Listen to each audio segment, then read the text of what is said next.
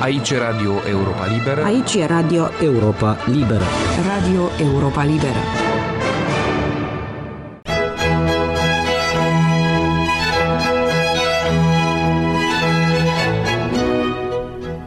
Oameni, destine, istorie. O emisiune de Mircea Iorgulescu.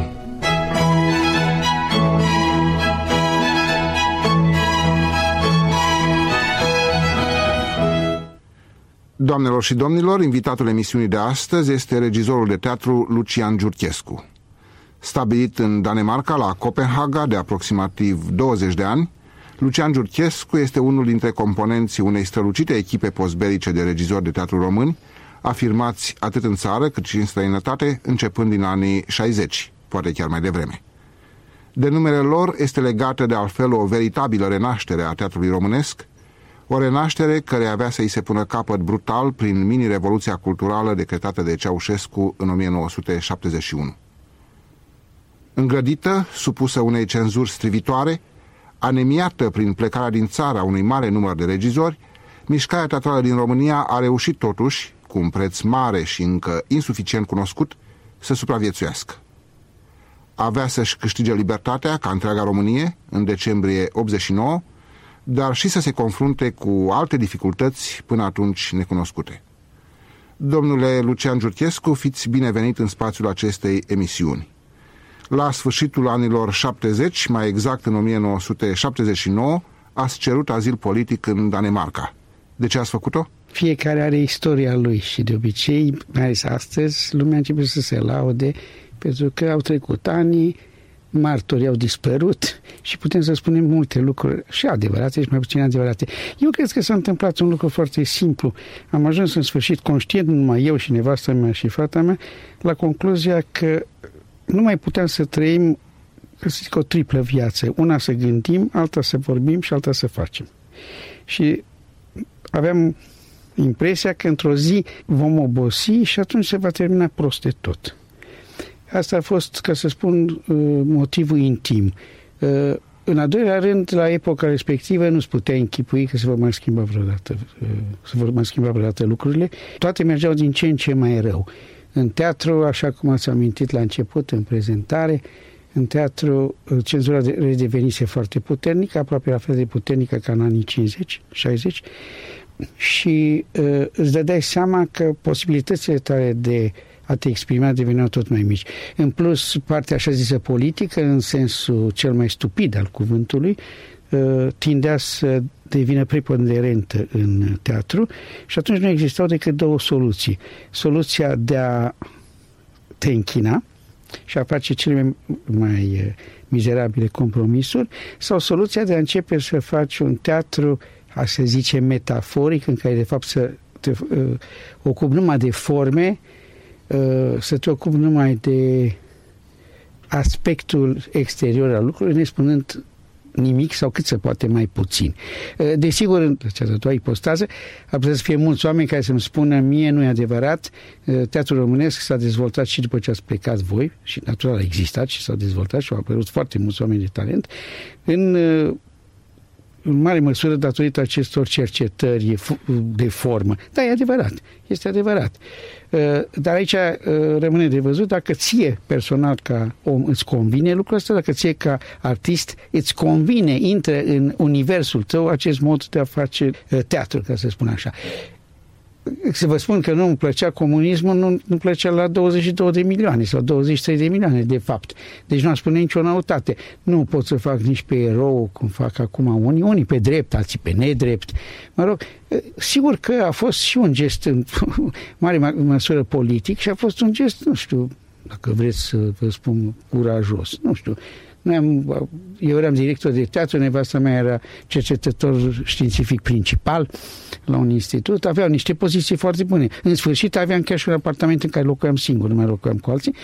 Ne cumpărasem și o mașină din banii câștigați în străinătate, deci aveam tot ce trebuie și o bibliotecă de 10.000 de volume. Și am rămas la Copenhaga cu trei geamantane. Da, dar a spus de acord forma și conținutul, ca să spun așa, forma și conținutul vieții dumneavoastră și al familiei dumneavoastră. Oarecum, pentru că urmează uh, surprizele pe care le-ai și n-a pus. Nici n-a pus lucrurile nu erau exact cum le credeam noi de acolo.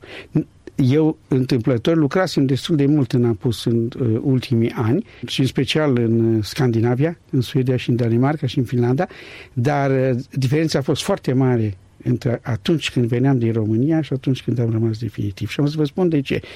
Niciodată nu se spune destul cât de puternică a fost o stângă comunistă în Apus. Stânga comunistă în țările uh, nordice era uh, foarte puțin importantă din punct de vedere a numărului de voturi. Partidul Comunist din uh, Danemarca, de exemplu, de cel puțin 18 ani nu mai intră în Parlament și acolo 2% trebuie să ai să intri. Bine, acum nu mai există pentru că odată cu căderea zidului de la Berlin și cu dispariția lui Ceaușescu, cei doi Uh, sponsori ai Partidului Comunist Danez au dispărut. RDG-ul dădea banii pentru partid și RSR-ul dădea banii pentru gazeta partidului. Nu mai au fost bani nici pentru unii, nici pentru alta. Partidul s-a desfințat, sediul s-a vândut și acum există alte forme de comunism acolo. Însă vreau să spun, erau foarte puternici uh, în uh, viața culturală. Și asta datorită faptului că ideea de la război începând că comunismul e progresist și să zicem, conservatorismul este conservator și reacționar, era foarte puternică. A urmat și 68 adică, să zicem, revoltele sau revoluția din 68 culturală în toate țările din apus, asta a întărit foarte mult această idee. Și atunci, în momentul în care noi veneam din România, și ajungeam să lucrăm acolo, noi eram niște trufandale comuniste. Ăsta este adevărul. Și atunci toată lumea ne iubea, toată lumea ne arăta. Noi eram buni pentru propaganda lor. Uite-te, domnule, ce face comunismul. Ce oameni deștepți, drăguți, simpatici și liberi. Pentru că eram destul de bine antrenați să ne facem că suntem și liberi. În momentul în care am venit și am spus nu rămânem acolo, în momentul ăla am fost o, contra, o contrazicere vie a credinței lor. Și în, în privința asta aș vrea să vă dau un exemplu ceva mai de târziu. La Copenhaga exista un institut de teatru, adică pe lângă Universitatea din Copenhaga, o, o secție de teorie teatrală. Ea a fost condusă de un profesor, respectiv a murit, a rămas nevastă să foarte, o femeie foarte deșteaptă și bună, a familia de artiști, regizoare, actrițe și alte uh, fete și mai departe. Ea a fost totdeauna un, feme- un, un om de stânga. Un om de stânga, natural cu vilă, natural cu casă la țară, natural cu, probabil că avea și o barcă pe mare, ceva mai mare, n-are nicio importanță. Bea însă bere direct din sticlă ca să fie proletară. Da, francezii numesc asta la goș caviar. E, da, acolo la noi se spune whisky belt. Belt înseamnă briu sau, sau drum și se spune că există un fel de Eh, cum să spun eu, Cod d'Azur eh, eh, danez pe malul Orisundului, unde se, unde se locuiește lumea cu parale. Și unde e cu și frumos și sunt și bani. Și sunt foarte mulți stângiști care locuiesc de acolo. Și atunci acolo se spune că asta este, este brâu de whisky stângist. Deci, dar eu nu pun la îndoială că respectiva doamnă era o doamnă, era un om cinstit. Ea credea. Ea, așa îi se părea că e normal. Și a căzut zidul, și au căzut diverse alte uh, celelalte țări, în Ceoslovacia, după aceea și în România. Și într-o zi a venit la noi o prietenă bună de doamnei respective și mi-a spus, ne-a spus, am fost la Karin și Karin e disperată. Și am întrebat de ce e Karin disperată, știind că fetele ei, care spun erau artiste, una era puțin schizofrenică și cealaltă avusese cancer. Deci erau destule motive să poată fi o mamă nenorocită. Și ați vrea să întrebat iarăși cu fetele ceva? Nu. Zic că ce? Mi-a spus, m-a întrebat astăzi. Spune draga mea, noi în ce am crezut toată viața asta? Ce mai avem de făcut acum? Că tot în ce am crezut noi s-a dus pe apa sâmbetii.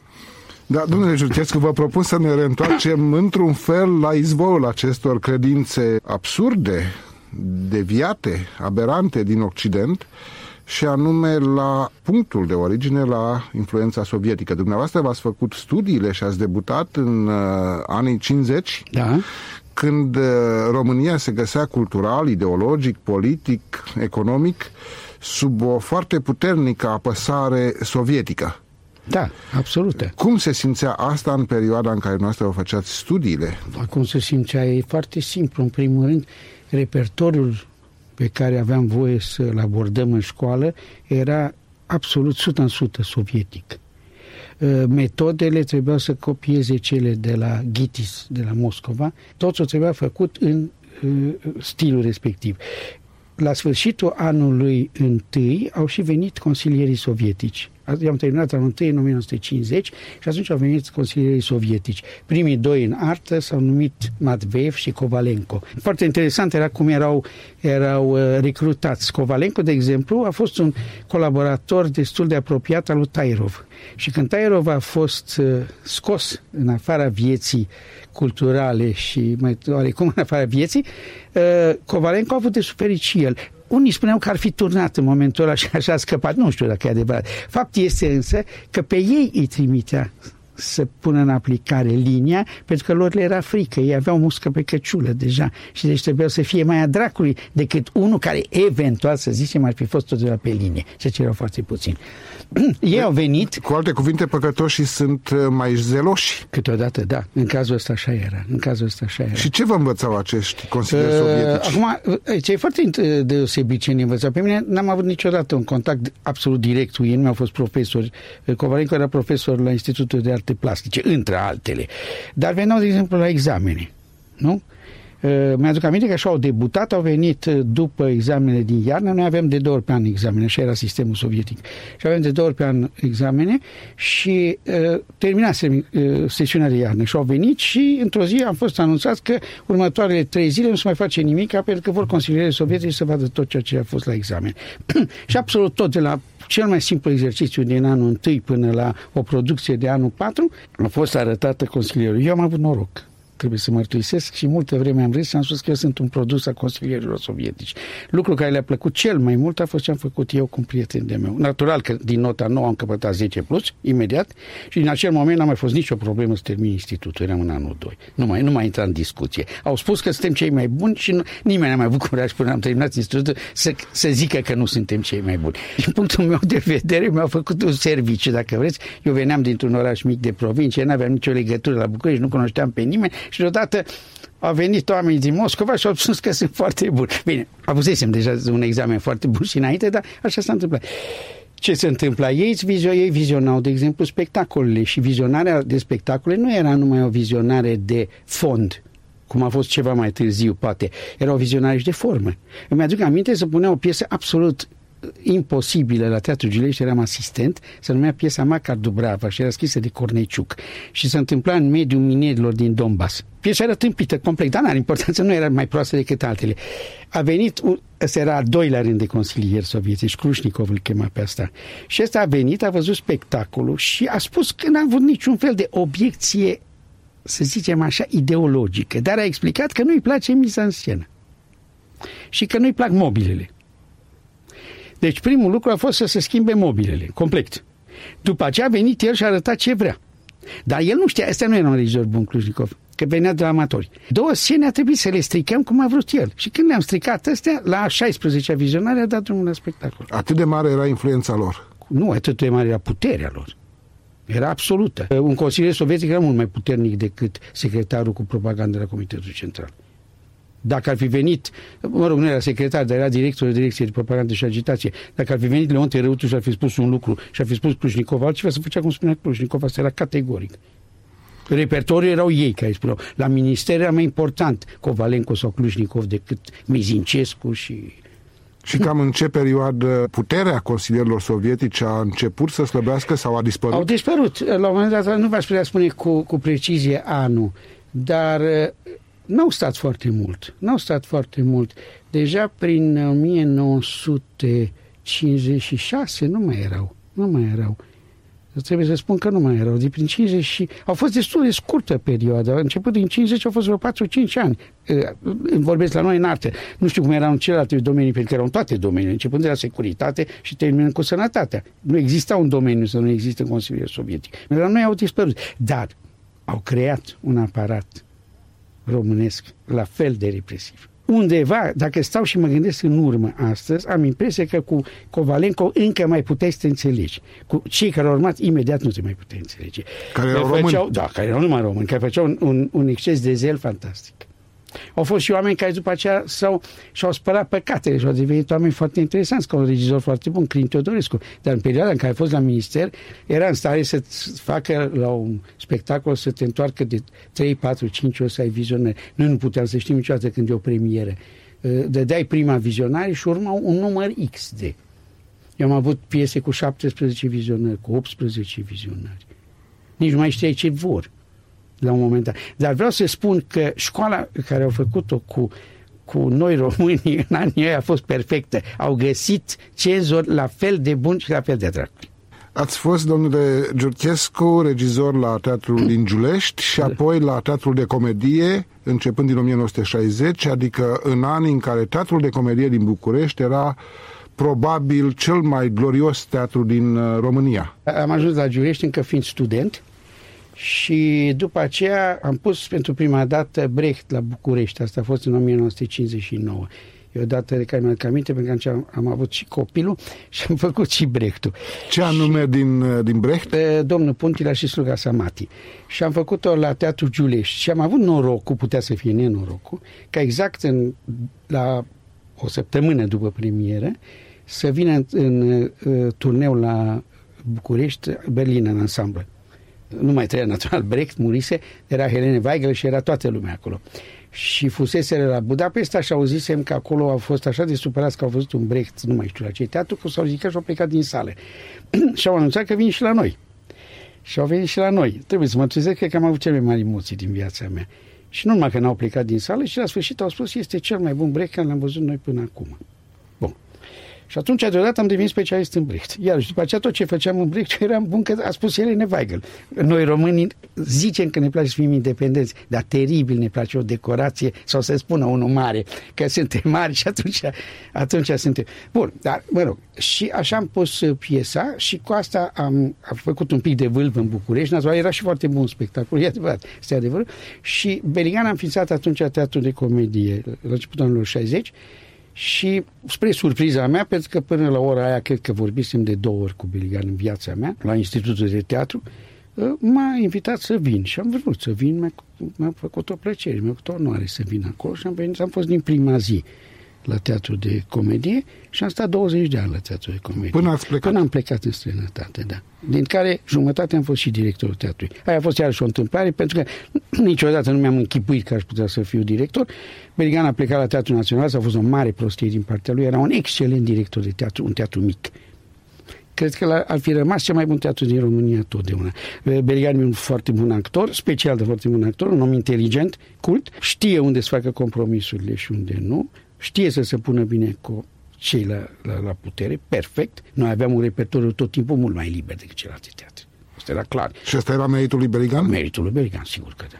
Păi da, el, lui se dădea voie să facă ceea ce alții nu le dă. Asta s-a întâmplat ulterior cu Teatrul Mic și cu, cu Săraru. Nu fac nicio comparație între cele două personaje. Dar și Săraru, fiind omul, ca să zic, regimului, avea voie să pună niște piese în scenă la Teatrul Mic care nu aveau voie să Altora le erau interzise. Nu, nici nu se discuta. Dar asta să știți că nu era un, un obicei. Eu mi-aduc aminte că am asistat, eram director de teatru. Întâmplător am fost într-o deplasare cu Popescu Dumnezeu. Și se pare că în acea deplasare Popescu Dumnezeu i-am căzut cu tronc la inimă. Bun. Au trecut mulți ani de zile și Popescu Dumnezeu era la ora aia, cred că secretarul cu, cu, cu propaganda la Comitetul Central și a fost o ședință la minister, nu mai mi-aduc aminte, dar nenumărate, în care erau chemate și editurile și teatrele și toată lumea. Și care să știa că va fi o, o, o ședință care ne jură pe toți că nu, nu-i bine nimica. Și cu adevărat așa s-a întâmplat, au fost niște referate distrugătoare, omorătoare, după care a spus Popescu cine vrea să ia cuvântul. Bun. Și n-a vrut să ia nimeni ce să mai ieși cuvântul după asta. Și atunci a zis, dacă nu luați dumneavoastră, vă dau eu direct. Hai să începem cu teatrele. Zice, e teatru de comedie, că ăștia să țin cu nasul pe sus. E cineva aici, ne face onoare? Și a zis, da, eu. Ce te rog să vii să vorbești. Ce poți să faci? Eram la Casa Scânteie și sala e lungă. Și pe drumul la asta mă gândeam, zic, mă, nu, să mă, nu mă fac de râs, că asta mă dă afară acum. Dar să nu mă fac, mă, că să nu mă fac de râs, să nu râd de toți, să uitau toți la mine așa. Ei, întâmplarea a făcut că eu l-am contrazis, foarte diplomat. El spunea că a existat o tendință, balans sau cine o inventase, că nu aveam piese românești să facem dramatizări și să luăm din, din proză să facem spectacole. Și noi voiam să facem o antologie de umor românesc. Nu s-a făcut niciodată. După aia s-a făcut dar, uh, nimica din ce făcusem atunci. Și el a dat exemplu că asta este o tâmpenie și asta e o prostie și asta este anti, anti-comunist și nu știu de ce, în sfârșit. Și eu am început să spun repertoriu, ca să mă la Și când am ajuns acolo, s-a oprit să zic și dumneata, Și am spus, uitați cum e, cum e. Și am început o discuție, nu mai discutat decât el cu mine, eu cu el. Restul nu conta acolo. Cred că erau 500 de oameni sau nimeni nu le dădea nicio importanță. Și el a zis, domnule, interesant. Zic, eu vă invit la primire să vedeți că am dreptate. Și la dumneata vin. Și nu știu ce m-a mai întrebat, a zis că e bine și am plecat. Când m-am întors înapoi, aceiași oameni care se uitau așa la mine când m-am dus, îmi întindeau mâna, ce bravo, mă. Eu am plecat în hol să fumez o țigare. În, în pauze eram una din personajele cele mai interesante din sală. Dar asta n-avea nimic. Imediat după aceea l-a chemat pe următorul director de teatru. A venit următorul director de teatru, mi se pare era Alecu Popovici, dacă nu mă înșel, sau Nae Munteanu, nu mai știu care, și au spus aceleași lucruri. Au spus că, deci voi. Și a spus, domnule, dumneavoastră nu înțelegi, nu înțelegi ce ai tâmpit. Chiar așa? Da, așa se vorbea, de ce parcă se vorbea mai frumos. Se zice, ce? Habar n-ai. Mă mir că încă nu te-a dat cineva afară. Și ăla spunea ce spusese eu, nu spunea nimic altceva. Dar de mine îi plăcuse și de el nu-i plăcea. Și atunci e gata.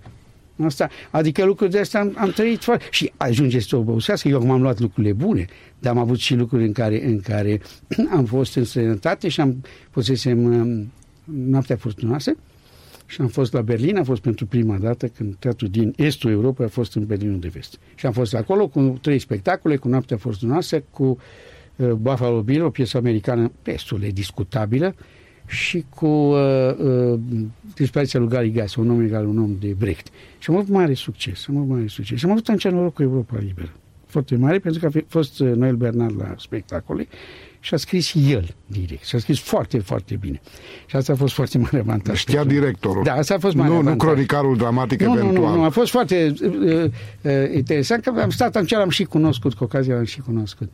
Și, uh, bun, am venit acasă și acasă ni s-a interzis noaptea furtunoasă pentru că a fost un denunț care a fost semnat, după câte știu eu, de Dumitru Radu Popescu, de Radu Popescu, de, mi se pare de Dina Cocea, de Dinu Săraru, în care se spunea că noi am avut succes la Berlin pentru că ne-am bătut joc de Ceaușescu. E adevărat că Jupântul Mitrache nu era unul mare și solist, ci era un actor mic și slab, Cornel Vulpe. Și eu eram, eu, noi am fost acolo în Suedia și am mai rămas câteva o săptămână în Suedia și când m-am întors înapoi la București, spectacolul era interzis. Și au urmat șase luni de, de coșmar. Au urmat șase luni de coșmar. Pentru că nu știam asta. Dar ni se cereau tot să, să înlocuim, să schimbăm și nu știam ce. Noi nu știam ce, ei nu știau ce. Și în sfârșit, spre între Crăciun și Bobotează, un uh, pictor și sculptor, un om pe care l-am stimat și stimez, mai trăiește, mi se 90 ceva de ani acum, Ion Blasiu, a venit uh, la noi în vizită și a spus, vrea să-mi spună ceva, că a fost la o vizionare la care fusese Dumitru Popescu Dumnezeu. Și mi-a spus, nu știu ce s-a întâmplat cu voi la, la Berlin, că Popescu a zis că te dă afară. Și când eu i-am spus că te cunosc și că vreau să te că eu cred de tine că ești foarte bun, el a spus, îmi pare foarte rău, eventual nu interzic să mai facă teatru, dar afară îl dau din direcție. Și atunci am întrebat de ce. Și atunci mi s-a spus asta, pentru că v-ați bătut joc de Ceaușescu la Berlin. Bun, ne-am bătut de joc de Ceaușescu la Berlin. Și eu nu ne-am bătut joc de Ceaușescu la Berlin. Nici nu ne trecuse pe minte, trebuie să mărturisesc că n-am fost erou. Ca ți era sinucigaș. Ei, am ajuns prin, prin Vlasiu, care a fost domn, și am putut vorbi cu Popescu Dumnezeu din nou, ca Popescu să mă primească. Dar înainte de a mă primi Popescu, am dat de un om. Nu sunt, asta, asta era România, epocii astea. De un om pe care lumea scritoricească l-a, l-a, cum să spun eu, nu l-a iubit deloc și am impresia că a avut și dreptate, Traian Șelmaru, care era pe vremea aia, acum era la revista Teatru, dar care fusese și în, în diplomație. Fusese însă un jandarm da, al da, da, realismului da, toată lumea socialist știe, în da, anii da, a fost 50. teribil, de, a fost între cei mai duri, între cei mai răi. Dar știu asta când a venit înapoi de la Moscova la teatru, acolo făcea pe liberalul și așa noi ne-am cunoscut. Și Se pocăise? El... Poftim? Se pocăise? Nu, era mai deștept decât noi. Știa cum să o întorc, asta e părerea mea. Și el mi-a dat un sfat. El a spus, ascultă, te poți apăra. Uh, voi ați jucat undeva unde a fost vreun un membru de ambasadă română? Și a spus, da, la Malmö, la Berlin, vest, est, nu. Perfect. Spune să ceară raportul din ambasada română, pentru că e sigur ar trebui să facă raport, că tu nu crezi că ea se ocupă de altceva decât să facă rapoarte. Dacă scrie raportul ăla, atunci te ras. Dacă nu scrie raportul ăla, să știi că ai câștigat partida. Și așa am ajuns la Popescu în audiență și cu asta am început. Și am spus, nu i-am spus cine. Am spus, am spus de cine ți-a dat sfatul. Am zis, nu vă sperați, nu pot să spun cine mi-a dat sfatul. Și am zis, bine.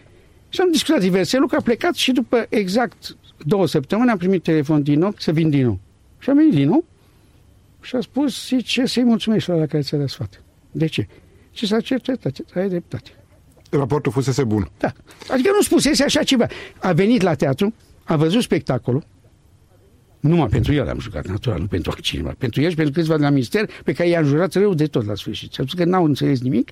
După care ne-a spus repede să reluăm uh, spectacolul. Și la exact o lună de zile după aceea l-am dat tot într-un spectacol special pentru o delegație a Partidului Comunist Italian, că trebuia să-i, să arate cât de liber teatru facem noi în România. Iată. Și cu toate astea, domnule Giurchescu, ați avut un mare număr de uh, piese da. care v-au fost suspendate, da, scoase, da, multe, interzise. Multe, multe, multe.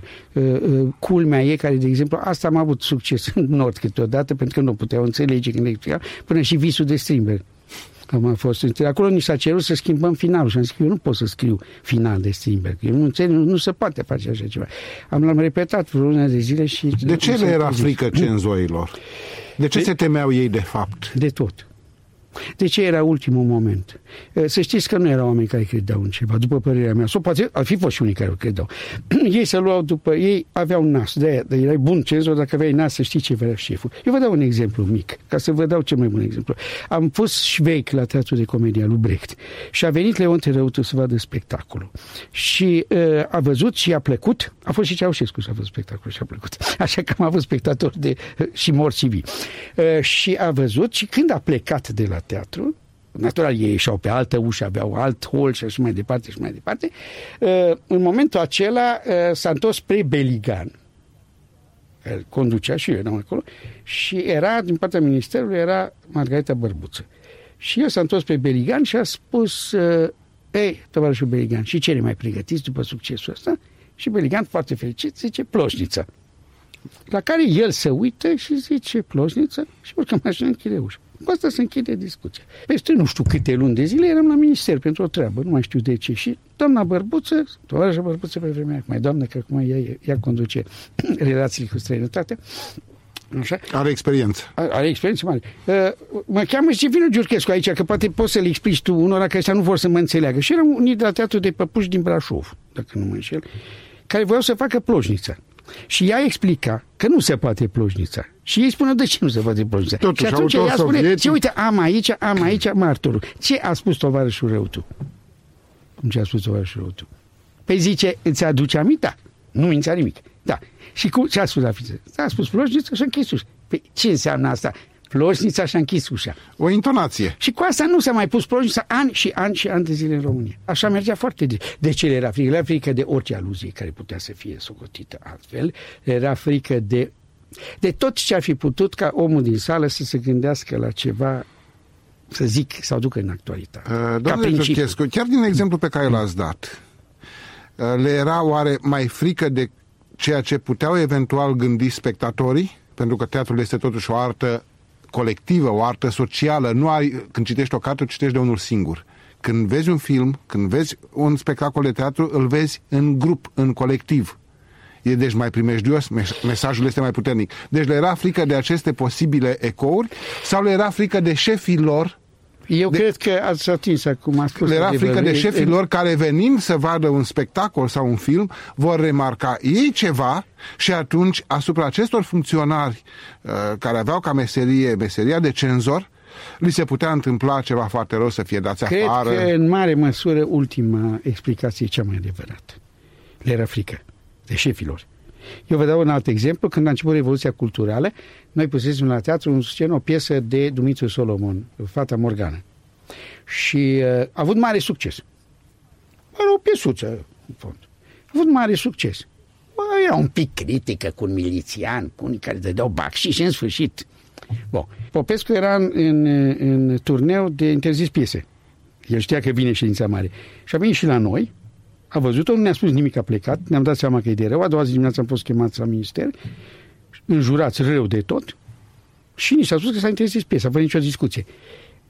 Uh, directorul general al teatrelor, care era în momentul ăla Nae Munteanu, a fost dat imediat afară. Ori el nu fusese singur care dăduse drumul la piesă, fusese la vizionare 25 de inși. Uh, îți puteai pierde postul. Asta era teama cea mai mare. Și atunci cei care erau în funcțiile astea erau foarte grijuli să nu-și pierde postul. Care sunt spectacolele de la Teatrul de Comedie din epoca Beligan pe care le iubiți și acum cel mai mult? Știu eu, uh, spectacolele Brecht și spectacolele Ionescu. Primele spectacole Ionescu în limba noi, le-am română... făcut, noi le-am făcut acolo, dar am făcut Rinocerii, cu care am fost după aceea și la Teatrul Națiunilor și uh, singura cronică proastă a fost la Europa Liberă. se întâmplă. Nu, uh, doamna Monica Lovinescu nu linghițea pe Beligan și atunci cronica a fost proastă, dar a fost atât de cronici bune că n-a, n-a fost niciun fel de supărare. Așa. Uh, și Ucigaș fără simbrie, iarăși a fost un spectacol foarte interesant și cu am umblat și în străinătate. Noi le-am jucat mult la București, ne-am jucat, de exemplu, uh, Rinocerii de vreo 260 de ori. Ceea ce este o, o sumă pentru cât se joacă în România. Circulă o legendă. Da. Dacă vă amintiți, eu mi-amintesc foarte bine, am fost spectator la da. rinocerii, exista în difuzoare un zgomot de turmă, de rinoceri. Da, da, da, da, da. Se pare că anumite replici da. dezagreabile pentru cenzură, Da. în seriile în care în uh, sală se aflau spectatori de vază care puteau să aibă reacții de genul celor Da, despre care am da. vorbit, aceste replici erau puse sub acest duduit, sub acest ropotit al rinocerilor. E adevărat sau nu? Uh, oarecum da. Se făceau și astea puțin. Când știam că e unul foarte drag cu sală, ce bagă mai tare rinocerii când la replica aia și gata de încolo. Dar eu vă dau un alt exemplu, care nu au venit. nici ștabii, nici asta s-a întâmplat în teatru. Cu oamenii care trăiesc, nu vreau să le dau numele acum. Uh, Noi aveam decorul făcut așa, exista o, o... Ideea a fost ca rinocerii să înconjoare și scena și public. Asta a fost ideea noastră. Și a ieșit foarte bine cu niște mijloace tehnice mizerabile, dar a ieșit foarte bine. Și atunci, natural, la un moment dat, într-un anumit uh, monolog pe care îl avea Beligan, noi aveam o fereastră făcută spre sală. Venea înspre sală și spunea ticăloșilor nu știu ce. Bun. Și totul mers bine. Până la o repetiție, când secretarul literar al teatrului a venit și a spus, domnule, am să spun ceva, eu cred că, că eu nu pot să fiu de acord. Cu cine ești de acord, domnule? Cu această poveste. Nu poate maestru să spună ticăloșilor la sală. Dacă în sală o să fie tovarăș cu tare, tovarăș cu tare, la care prima mea reacție a fost, "Mă, tu, tu ești nebun, dar ăia știu că nu-i vorbă de ei, că e teatru. Că... Și a urmat o discuție, Beligan în general nu s-a băgat în discuție, discuta uh, scenograful și cu mine de o parte, secretarul literar de altă parte. Și uh, până la urmă, a doua zi la repetiție, Beligan a, a, am repetat, am mers, am mers, am mers și n-am mai venit la geam. Repetiție, nu era niciun cenzur în sală, eram noi. Am avut o discuție, am crezut că l-am, l-am convins. Și după toate repetițiile a făcut la sală. Și a urmat premieră. Și vizionarea a făcut la sală. Nu i-a spus nimeni nimic. La premieră a întrebat cine e în sală, nu știu cine era. S-a dus în fundul sălii, n-a spus o replică la sală pentru nimic. Așa că ne autocenzuram și noi. Cred. Ați fost uh, profesor la Institutul de Teatru din București, domnule Giurchescu, Da. ați fost profesor și în străinătate. Da. Care e diferența dintre învățământul artistic românesc și învățământul artistic așa cum l-ați cunoscut dumneavoastră în Occident? Aici vreau să vă spun să uh, fac o precizare. Eu am fost profesor în România între 1954 și 1969. Exista natural o deosebire esențială. Deosebirea la noi profesorul era mai autoritar, ca să spunem așa, și acolo profesorul trebuia să fie mai democrat. Uh, Rezultatul era foarte discutabil. În anii mari, sistemul lor poate era mai bun când studentul deja avea cunoștințe. În anii mici, la ei, câteodată, sistemul era catastrofic, pentru că venea un neofit, indiferent cât talent avea, și el spunea ce, ce vrea să facă. Dar el nu știa ce poate să facă și ce trebuie să facă. Deci, din punctul ăsta de vedere, preferam sistemul nostru. După aceea, în ultimii ani, era bun sistemul lor pentru că îi dădea, îi dădea studentului uh, conștiința responsabilității. Ceea ce e foarte important. El știa că e responsabil la ceea ce se întâmplă. El a fost de acord cu ceea ce se face. El a fost de acord să se facă treaba aia. Deci nu putea să vină după aceea să spună mi s-a impus să joc cu tare sau mi s-a impus să fac cu tare. Pe când la noi în România nu era. El n-avea nicio responsabilitate. Și asta urma, urma după aceea toată viața. El n-avea responsabilitate niciodată. Era un șurub într-un mecanism. Da, Sau da. poate nici măcar atât. Și era foarte comod pentru foarte multă lume, să știți. Asta nu însemnau că nu încercau să influențeze, că nu erau găști, că nu erau sfori, că nu erau pile, că ai de mine. Dar pe față, conducere. Și cu asta se închidea discuția. Era un fel de... Niciun actor n-am auzit că a fost dat afară din vreun teatru pentru că a jucat într-o piesă care s-a interzis. când s-a interzis, de exemplu, revizorul, l-a dat afară pe Ciulei ca director și pe Toma Caragiu nu ca interpret, ci ca secretar de partid. Să fim bine înțeles, nu ca interpret. Eu n-am auzit de niciun actor să fie dat afară că a spus o replică care nu era voie. Doamne ferește. Regizor, director de teatru, da. Ei erau vinovații. Da, da, așa se socotea. Și secretarul literar putea să jupă câte dacă nu știa la timp să toarne. Dar nu e o imagine prea idilică. Dar n-a fost idilică, din păcate. Însă, domnule Giurchescu, dumneavoastră ați, v-ați întors în România în ianuarie 1990. Da, eu am făcut parte dintre dobitocii care au făcut chestia asta. De ce dobitoci? Pentru că, să vă spun eu, Probabil că, și acum vorbesc, mă mai întorc încă o dată în România. Deci, nu, am spus-o mult, poate am spus mult. Adică între naivi, mai bine zis. Eu, eu am, fost, am fost convins că o să fie bine și că e nevoie de noi și că experiența noastră care avem din țările astea democrate, cu alt sistem, cu altă gândire, va ajuta. Că cunoaștem un repertoriu care a fost interzis în România și că e foarte important să fie cunoscut în, în, în România.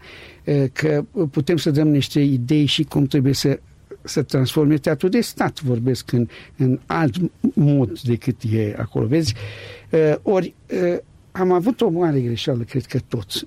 și marea greșeală noastră a fost că noi ne-am dat seama că oamenii după 50 de ani de cușcă, ceea ce interesa era să iese din cușcă. Și pe ei prea puțin interesa ce joacă la București. Totul era să le faci turnee. Și atunci am intrat în conflict cu proprii noștri prieteni, cu proprii noștri susținători, câteodată. Nu mai vorbesc de oamenii răi.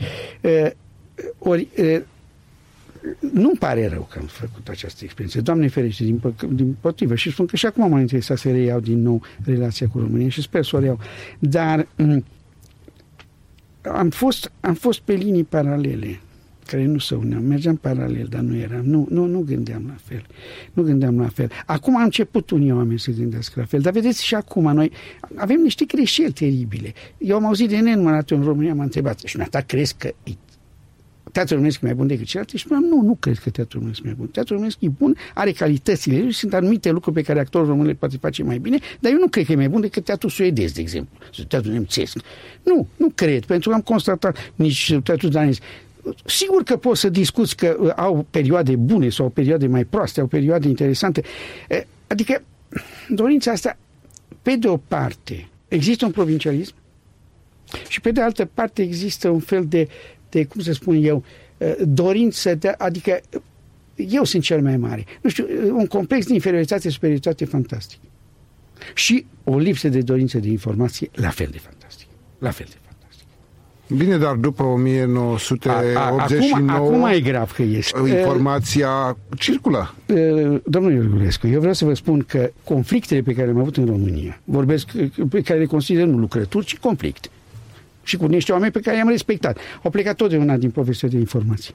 Eu explicam cum, e, cum se face teatru în țările astea. Nu că să se facă așa, dar cum se face. Sau ce repertoriu există.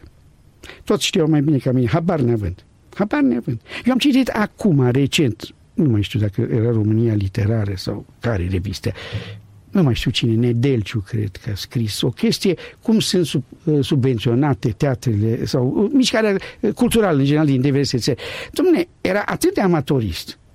Nu pot să cred, adică eu, dacă n-aș fi știut într-unele lucruri cum e cu adevărat, eu n-aș fi înțeles nimic așa din România, că nimic nu pricepe. Ce înseamnă? De ce, de exemplu, în unele țări, cum sunt țările nordice și uh, Olanda, există așa numite consilii. Adică să zicem, e un consiliu de teatru, un consiliu de muzică. Aia e exact o democratizare dusă la maximum. Până și banii nu-i împarte ministru, ci împart oamenii de meserie, care sunt aleși pe doi ani de zile, nu mai mult. Și nu pot fi realeși niciodată. Doi ani și gata. Doi ani. Adică dumneavoastră, ca uh, uh, critic literar, puteți să fiți, să zic, la un moment dat, în Consiliul de Literatură, care ajută în diverse feluri pe literați. Doi ani. După doi ani nu mai puteți să fiți. După doi ani sunt alții. Și atunci există o, o mare democrație și o mare grijă. Nu grijă că dumneavoastră să-l ajutați pe unul pe care dumneavoastră să-l ajute pe dumneavoastră. Nu. Ci ca, uh, uh, cum să spun eu, să încerc să fac ceva mai bine decât a făcut. Realmente, în general, asta e. Eu am văzut în general, caută să facă și mai bine. Sau în cinematografie, de exemplu, și suedezii și danezii au un, un mare ajutor de stat pentru cinematografie, dau mulți bani. Există un institut de, uh, de film. Institutul de film are o structură uh, administrativă și are doi consulenți, așa se numesc, consultanți. Cei doi consultanți sunt pe doi ani sunt aici. Aia pot să fie orice, poate să fie scriitor, poate să fie regizor, poate să fie, știu eu, muzician.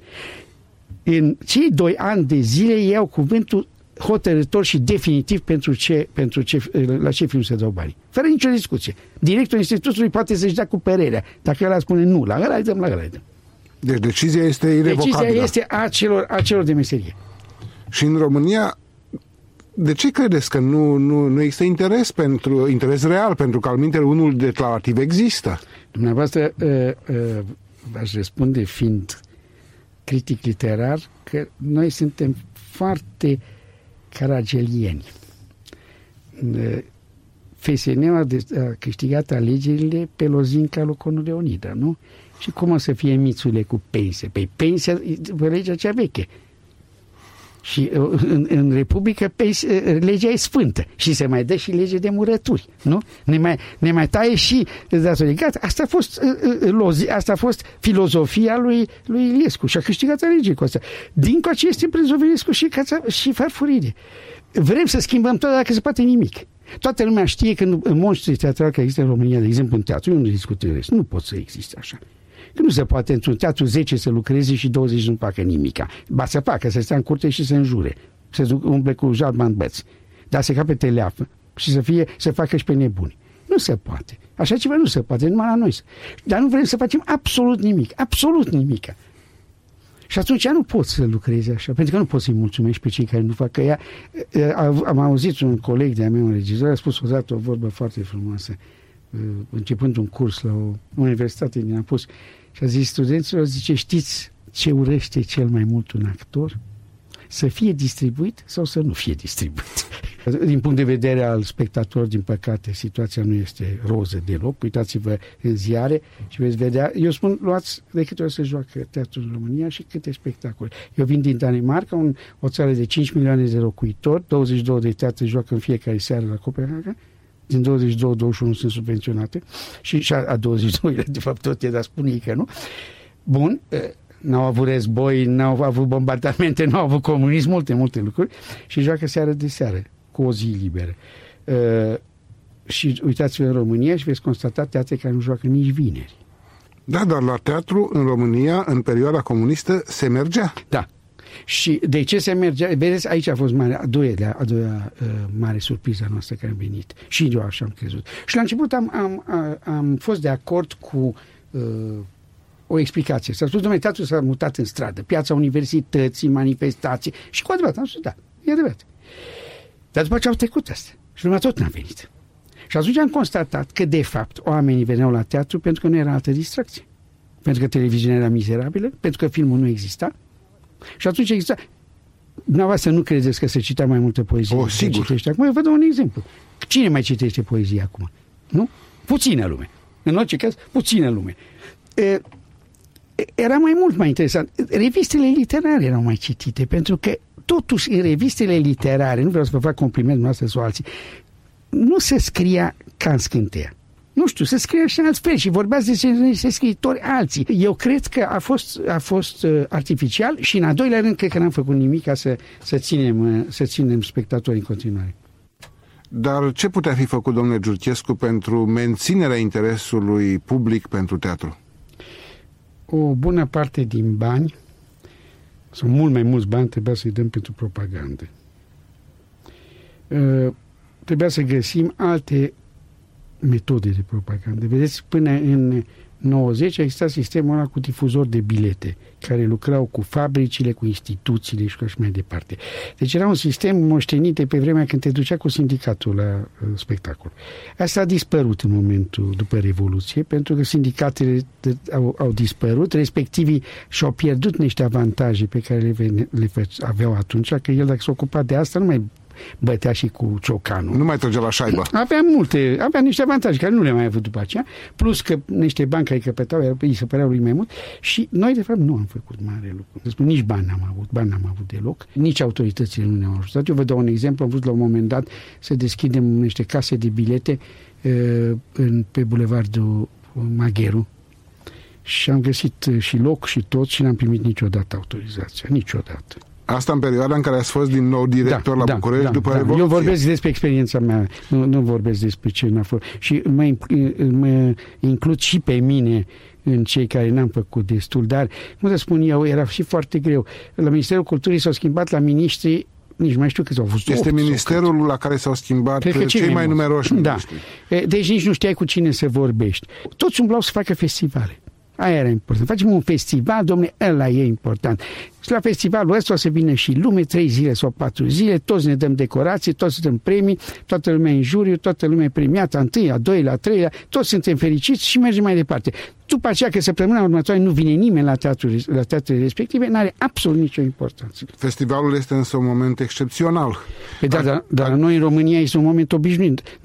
Eu nu știu, mai e vreun oraș care nu are festival? Eu nu cred că. S-a înființat teatrul la Buzău, Buzău și are festival.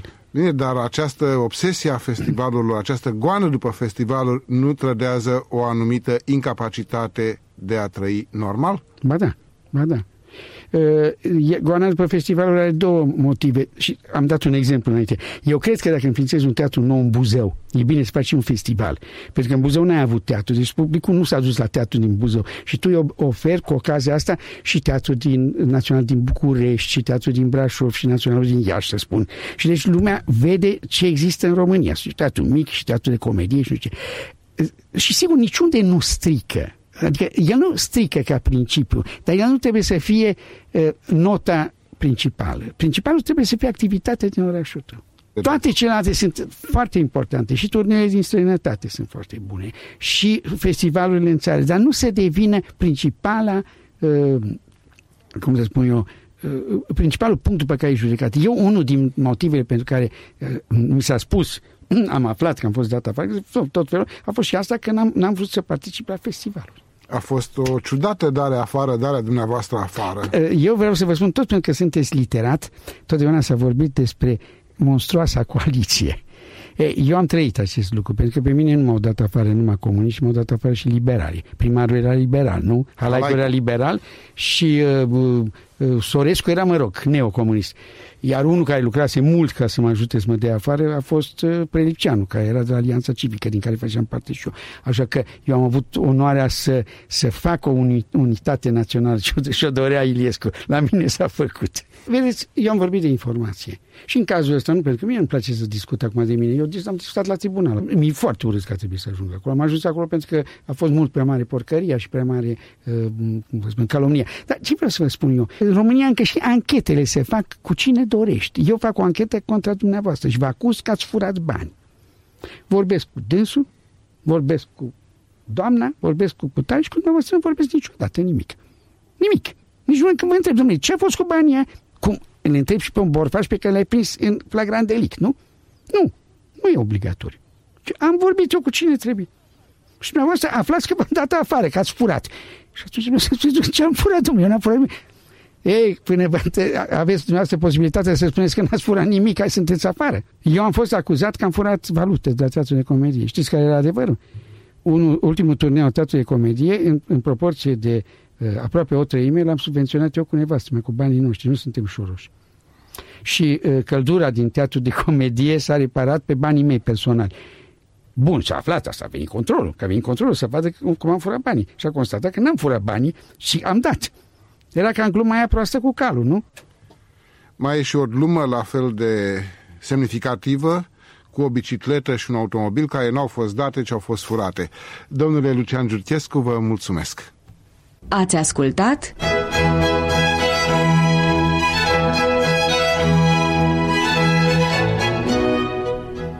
Oameni, destine, istorie. O emisiune de Mircea Iorgulescu.